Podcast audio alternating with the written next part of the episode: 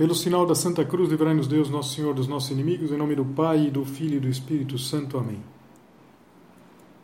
Meu Senhor e meu Deus, creio firmemente que estás aqui, que me vês, que me ouves. Adoro-te com profunda reverência. Peço-te perdão dos meus pecados e graça para fazer com fruto este tempo de oração. Minha Mãe Imaculada, São José, meu Pai e Senhor, meu anjo da guarda, intercedei por mim.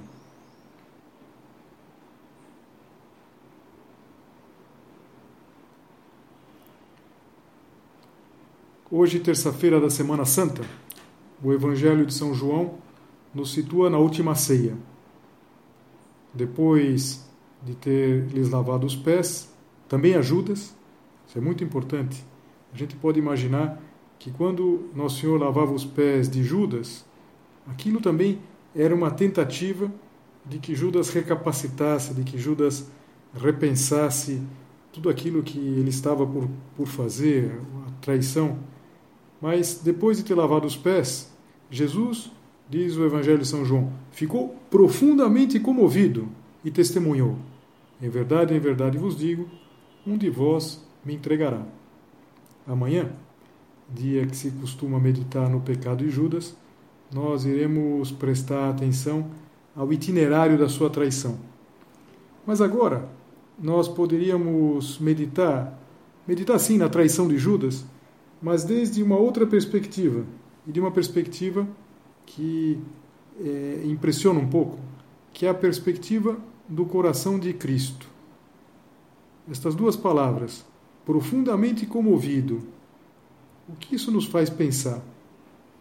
Vamos procurar entrar nessa cena, situar-nos na última ceia, como mais um personagem. E como mais um personagem, como um daqueles apóstolos, é, imaginar como estaria o rosto de Jesus Cristo quando disse essas palavras. É evidente que Jesus Cristo não disse essas palavras é, sem que se manifestasse no seu rosto profundamente comovido, Será que encher os olhos de lágrimas? Será que Nosso Senhor teve um, uma dor, uma dor que nós não conseguimos imaginar, mas sim que nós conhecemos, porque, ainda que bem menor, todos nós já sofremos algum tipo de decepção desse tipo, uma traição. E uma traição é sempre uma dor tremenda. Há um salmo que diz assim: Se o ultraje viesse de um inimigo, eu o teria suportado. Se a agressão partisse de quem me odeia, dele me esconderia. Mas era tu, meu companheiro, meu íntimo amigo, com quem me entretinha em doces colóquios, com quem por entre a multidão íamos à casa de Deus. Essa é sempre a dor da, da traição, porque é a dor que chega por quem não se espera. E de alguma maneira esse salmo ele vai se cumprir fundamentalmente neste momento. Já tinha sido escrito séculos antes, mas é nesse momento que ele vai ganhar toda a sua força, a sua concretização mais mais profunda vai ser o sofrimento que Jesus Cristo experimentou quando Judas, um dos seus discípulos, companheiro, íntimo amigo, tramou contra ele. Nós estamos muito acostumados a meditar nas dores físicas da paixão de Jesus Cristo. Mas uma dor como essa é muito dura. Judas tinha sido escolhido por Jesus para ser apóstolo e durante três anos tinha tido uma convivência familiar. Mas ainda, Judas ele tinha um certo, uma certa responsabilidade. Nós ontem meditávamos que ele levava a bolsa comum, ou seja, ele era uma espécie de tesoureiro do, do, do Colégio dos Apóstolos, lá, do grupo dos Apóstolos, talvez até por uma característica, por uma habilidade, por um talento que tinha.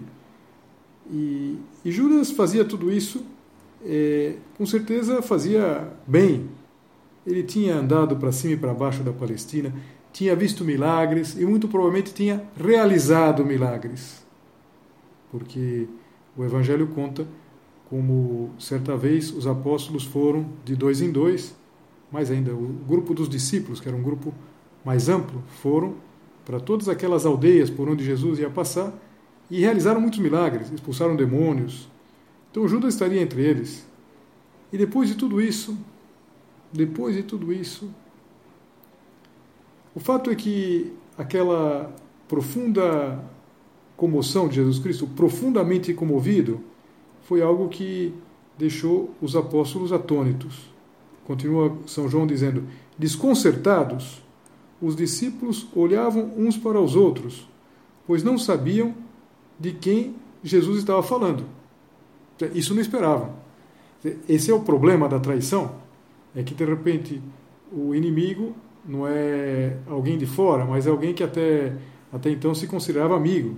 O problema está dentro. Ou seja, um de nós. Um de nós. Que é exatamente as palavras de Jesus Cristo, profundamente comovido, um de vós me entregará. Eles esperavam tudo. Esperavam é, uma, uma intervenção do judeu, já sabiam, intuíam, mas de repente, um de vós.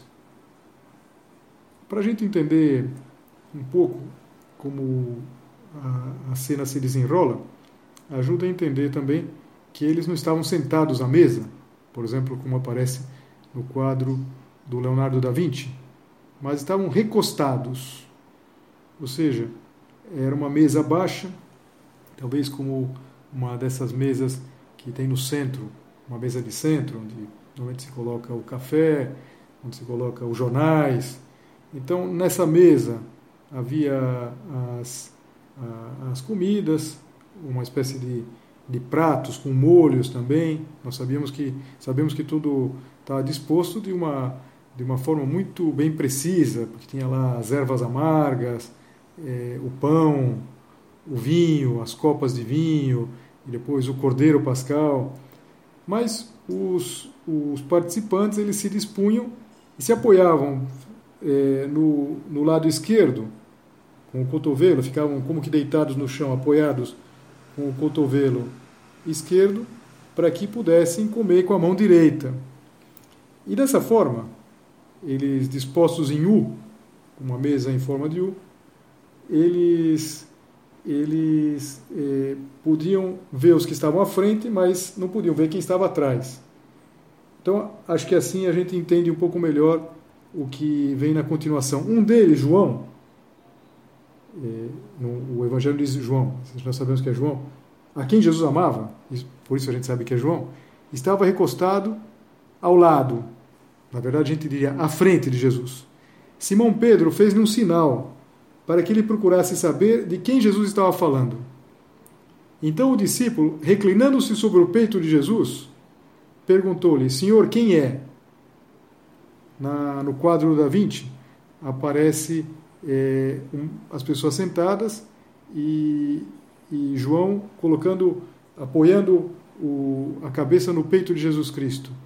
É, não é uma postura muito natural. Agora, se a gente imagina que uma pessoa está é, recostada, ele vira a cabeça para trás, então é fácil de entender o que, que seria isso de encostar é, a cabeça, reclinar a cabeça no peito de Jesus Cristo, virava para trás para poder conversar com quem estava atrás. Da mesma maneira é, que Pedro fez um sinal, Simão Pedro fez um sinal para que ele procurasse saber de quem Jesus estava falando. Dá a impressão que, Jesus, é, que João perguntou para Jesus de uma maneira muito discreta. E, e Jesus respondeu: É aquele a quem der, eu der o pedaço de pão passado no molho. Então Jesus molhou um pedaço de pão e deu a Judas, filho de Simão Iscariotes. Isso também não, não chamou atenção? Era mais ou menos como se numa, numa refeição uma das pessoas oferece alguma coisa para o outro. Haveria um prato de molho e que servia para mais de um daqueles comensais. E como só João ouviu aquele a quem eu dera o um pedaço de pão, isso não, não despertou suspeitas, o fato de Jesus servir Judas. Essa descrição, e também o gesto de oferecer um bocado, era um convite para que Judas se arrependesse. Ou seja, Nosso Senhor não desmascarou Judas na frente de todos, mas quis que o Judas e no caso aqui João também soube, é, ao corrente de tudo e dizia mais ou menos o seguinte: Judas, eu sei o que você está tramando, não faça isso. E Judas, no entanto, desperdiça essa oportunidade. Santo Agostinho tem um longo comentário ao quarto evangelho e quando ele comenta este momento, esta cena, ele diz: Bom é o que recebeu, mas recebeu para sua perdição. Porque aquele que era mau recebeu com má disposição o que era bom. Tantas vezes a gente pode pensar nisso em relação a precisamente à Eucaristia. A Eucaristia, nós para recebermos sacramentalmente a Eucaristia, teve, temos que estar bem preparados. Nós temos que estar com a nossa alma em graça.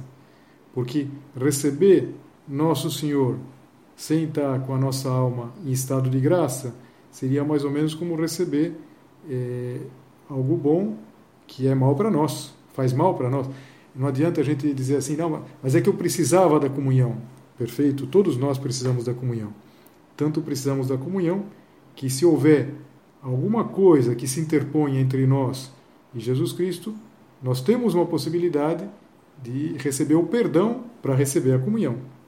Mas voltando aqui ao Judas, o versículo seguinte é um versículo tremendo, porque diz assim: Depois do pedaço de pão, Satanás entrou em Judas.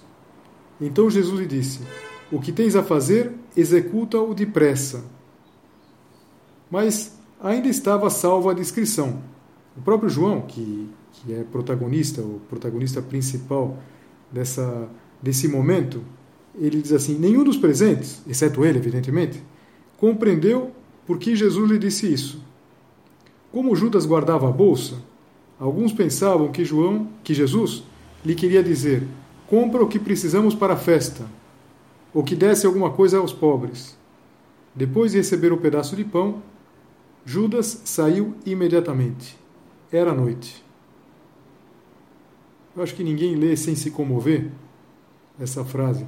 Eu acho que sem estremecer por dentro. Era noite. A gente pode pensar, esse momento não é só uma indicação de hora. Não é só para dizer que já tinham passado as horas, que já. Não, é que há uma referência às trevas, ao poder das trevas. É a hora das trevas. Mas também, de alguma maneira, começa a soar a hora de Deus. Porque em seguida, São João conta assim: Depois que Judas saiu, disse Jesus: Agora foi glorificado o Filho do Homem, e Deus foi glorificado nele. Se Deus foi glorificado nele, também Deus o glorificará em si mesmo e o glorificará logo.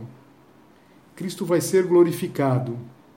Vai ser glorificado precisamente na sua exaltação na cruz quando for colocado na cruz, que às vezes é, é difícil de entender, mas o, o filme da Paixão do Mel Gibson ele conseguiu retratar isso.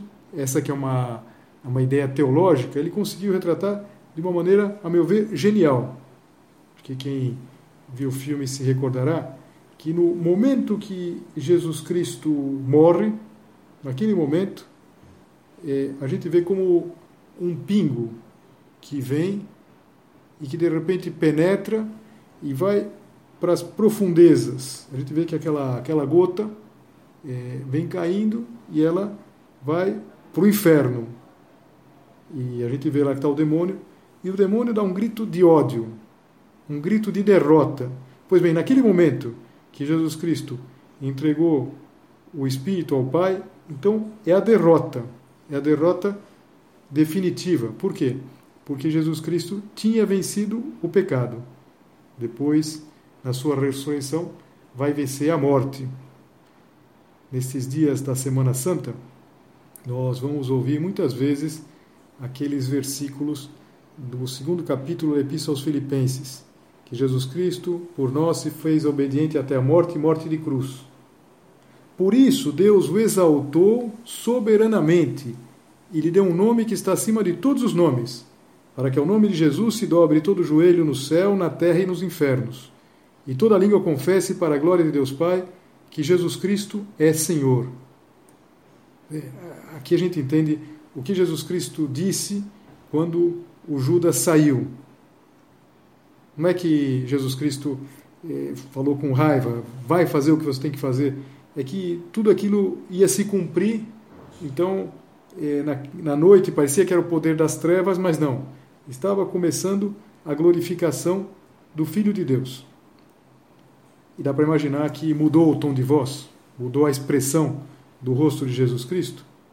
Até a palavra que ele utiliza, em seguida, assim: Filhinhos, por pouco tempo estou ainda convosco. Vós me procurareis, e agora vos digo, como eu disse também aos judeus: Para onde eu vou, vós não podeis ir.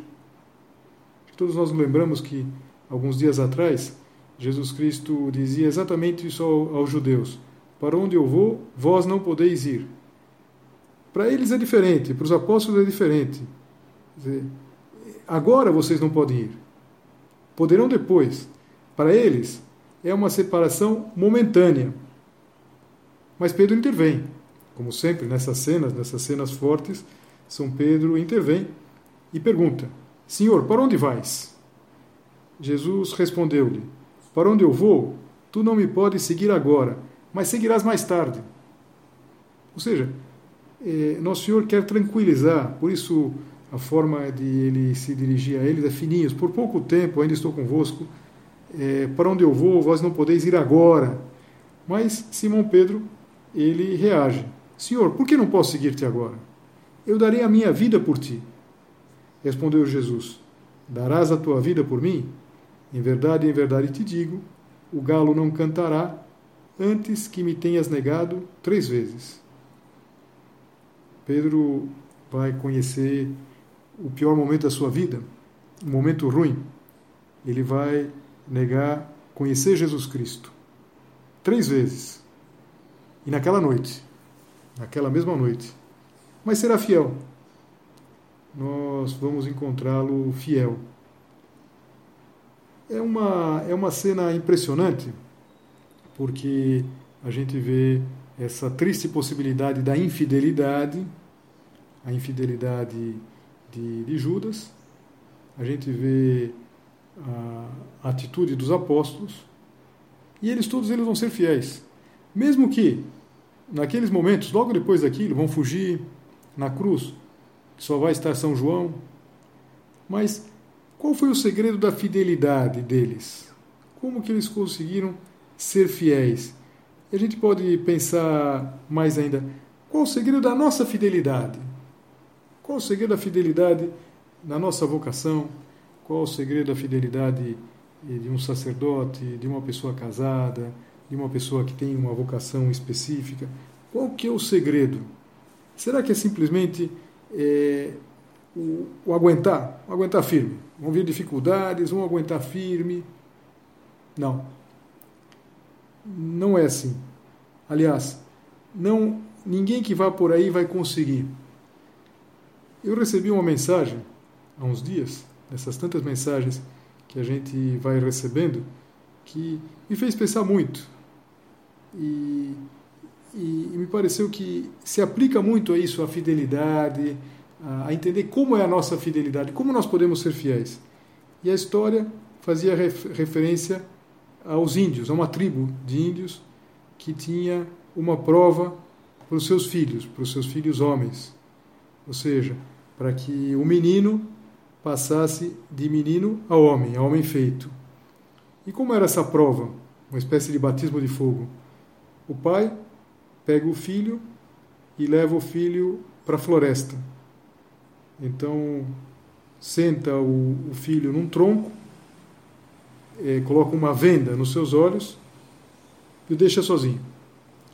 E aquela, aquele rapaz, aquele jovem, adolescente, ele precisa passar pela seguinte prova. Ele deve ficar sentado naquele tronco toda a noite, sem tirar a venda, até que é, raia o novo dia. E, e, e então ele não vai poder pedir ajuda a ninguém, se ele sobreviver, sem ficar desesperado, ele é um homem. E a gente pode imaginar que o menino ele fica aterrorizado. Por quê? Porque quando se vendo os olhos, ele começa a sentir todos os rumores em torno dele. E ele sabe que, além daquilo que ele ouve, existe aquilo que ele não ouve. Porque na floresta existem ah, as serpentes, existem as, as feras ferocíssimas, e também homens, podem haver eh, situações, alguém que pode fazer mal para ele, e o vento que, que, que sopra forte, e, e claro, ele se vê absolutamente despreparado. E, e, o único jeito que ele tem é aguentar. Aguentar toda aquela noite, que vai ser uma noite aterrorizadora, até que nasça o sol, até que finalmente ele possa tirar aquela venda, aquela venda dos olhos e, e ser ter passado no, no, no, no batismo de fogo. E o que, o que ele não sabe é que quando ele tira a venda dos olhos, é que o pai estava a noite inteira sentado do lado dele. Que o pai estava lá, sentado num tronco do lado do que ele estava, de guarda, protegendo o filho de qualquer coisa que pudesse acontecer. E ele não sabia. Eu achei tão interessante essa ideia, porque é a história da nossa vida. A gente pensa, em geral a gente pensa, que a partir de um certo momento nós vamos ter que nos virar por conta própria. Nós vamos ter que resolver a nossa vida. E isso às vezes nos assusta. Mas como seria diferente se a gente soubesse, mesmo quando a gente tem os olhos vendados, mesmo quando a gente não enxerga, que, que aqueles perigos reais, eles nós não os vamos enfrentar sozinhos. Nós vamos enfrentar com o nosso Pai. Eu acho que a gente pode encontrar um paralelismo entre essa historinha ingênua e a cena do Evangelho que nós meditamos. Para começo de história, as duas se dão à noite. Judas se sai à noite, era noite. E Pedro vai negar Jesus também naquela mesma noite. O galo não cantará antes que tenhas negado três vezes. O galo canta de noite. A diferença é que Pedro permanece, ao passo que Judas se afasta. Judas vai embora. Ele teve chance de retificar, e ainda terá outros, mas ele não vai aproveitar. E ele vai embora sem perceber que Jesus estava ao lado dele, como o pai da historinha. Quando a gente tiver vontade de ir embora, de largar, porque parece que nós não somos capazes de eh, fazer frente àquilo que vai acontecer, não tem problema. Nós não somos mesmo capazes de fazer frente. Mas Deus pode. Deus está sentado ao nosso lado. Deus é nosso Pai. A gente sempre pode. E é interessante porque a gente vê aqui nessa passagem, depois em outros momentos do Evangelho veremos, que, que Jesus tenta puxar o Judas. Judas, tem uma, tem uma forma de você voltar. Tem uma forma de você conseguir é, ser fiel. Você pode ser um apóstolo. É interessante que Judas, ele não era propriamente uma, uma pessoa perversa. É, quando se foi filmar o, a Paixão de Jesus Cristo, ouvi contar que o, o Mel Gibson ele, ele dispensou uma pessoa que faria o papel de Judas, porque o Judas, esse, esse personagem, tinha uma cara é, cruel, uma cara de uma pessoa perversa. Judas não era assim. E se recordam, o Judas da, da, do filme da, da Paixão de Jesus, ele tinha mais uma cara de atrapalhado do que outra coisa. Ele não era um homem mau, mas ele se deixou levar pelo mal. Ele se deixou levar é, pela tentação, por aqueles pequenos roubos que ele fazia. Então, como é importante que a gente eh, saiba que pedindo ajuda a Deus, Deus nosso Senhor nos livra de tudo, também eh, de nós mesmos. Às vezes parece que a gente tem que pedir a Deus, Deus me livra de mim mesmo. E Deus está disposto a nos livrar de nós mesmos, desde que nós o peçamos, desde que nós saibamos ter essa, essa, essa atitude, na verdade, de de, de, de, de, retificar, de mudar, de não, não se deixar não se deixar levar eh, por essa inclinação, por esse por, no caso do, do, do, Judas era, era a sua avareza. Então, com que tranquilidade nós podemos pedir a Deus, pedir a Deus. O, outro dia eu recebi uma, uma história também que achei muito interessante, que aconteceu no México. Digo no México até pelo, pelo, pelo sotaque vai dar para perceber que, que é mais fácil do que se tivesse acontecido no Brasil. E, e era um padre que estava dando a catequese lá para os meninos, então eh, ele disse assim para os meninos, falou do demônio, o demônio existe, é real, e, e todos os meninos falaram como, como a gente deve lutar contra as insídias do demônio. O padre explicava lá que o demônio é um cão ferocíssimo, mas amarrado. Seja, se a gente não chega perto, ele não pode fazer nenhum mal a nós. Isso é uma grande segurança. Se nós não brincamos com a tentação, não brincamos com o demônio, nós não vamos sair feridos. E o, o, o padre perguntou se os meninos tinham medo do demônio. Todos, todos tinham, menos um menino. Ele surpreendeu e falou: Você não tem medo do demônio?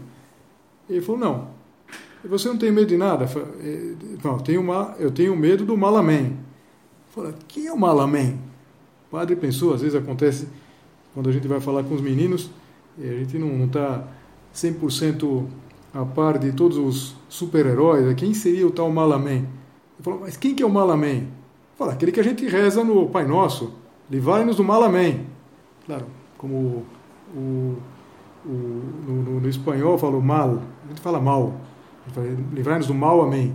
Mas em espanhol fala do mal, amém. Então, veja, quem que é o mal, amém? Livrai-nos do mal. E nosso Senhor nos livra do mal, do mal, amém. Nos livra de todas as possibilidades. Judas tinha essa possibilidade também. Mas era preciso ser fiel. E nós podemos. É, se nós é, nos apaixonarmos por Deus, se nós botarmos o nosso amor, nós vamos é, conseguir perseverar. O livro Caminho, ele tem 999 pontos. É, e é interessante que o último ponto, São José Maria fez essa brincadeira, digamos assim, não chegar ao mil, porque também ele tinha muita devoção à Santíssima Trindade. Tudo aquilo que era três, múltiplos de três, ele muitas vezes colocava. Então, os 999 pontos é uma forma também de, de, de expressar o seu amor à Santíssima Trindade. Mas o, o último ponto, o ponto 999, ponto muito simples assim. Qual o segredo da perseverança? O amor. Enamora-te e não o deixarás. Qual é o segredo da perseverança? Será que é ter uma força de vontade muito grande? Não, é a força do amor. Coloca amor, enamora-te, apaixona-te e não o deixarás. E o Dom Álvaro, que foi o primeiro sucessor de São José Maria, ele gostava de fazer uma leitura invertida desse ponto, que também é muito interessante, muito oportuna para esse momento que nós estamos vivendo. Ele dizia que, da mesma maneira que a gente pode dizer enamora-te e não o deixarás, a gente podia dizer não o deixes e te enamorarás. Permanece. Por isso, a gente olhando para Judas, pensando em nós, não vamos sair, não vamos deixar, não vamos desistir, que é exatamente isso que vai fazer que cresça o nosso amor. E vice-versa. Vamos colocar amor. Isso vai nos ajudar a continuar a perseverar quando as coisas custarem. Então, vamos pensar muito nessa fidelidade, nessa fidelidade que nosso Senhor Jesus Cristo tem para nós. Mesmo para aqueles que são fracos. Todos os apóstolos foram fracos. Nós somos fracos. Mas se nós soubermos colocar amor, sobretudo se nós soubermos que sentado ao nosso lado, mesmo quando a gente não vê, está nosso Senhor Jesus Cristo, nós seremos capazes de tudo, de enfrentar todas as dificuldades. Vamos pedir a Nossa Senhora, terminando esse nosso tempo de meditação, que todos nós sejamos muito fiéis, porque para todos nós fidelidade é sinônimo de felicidade.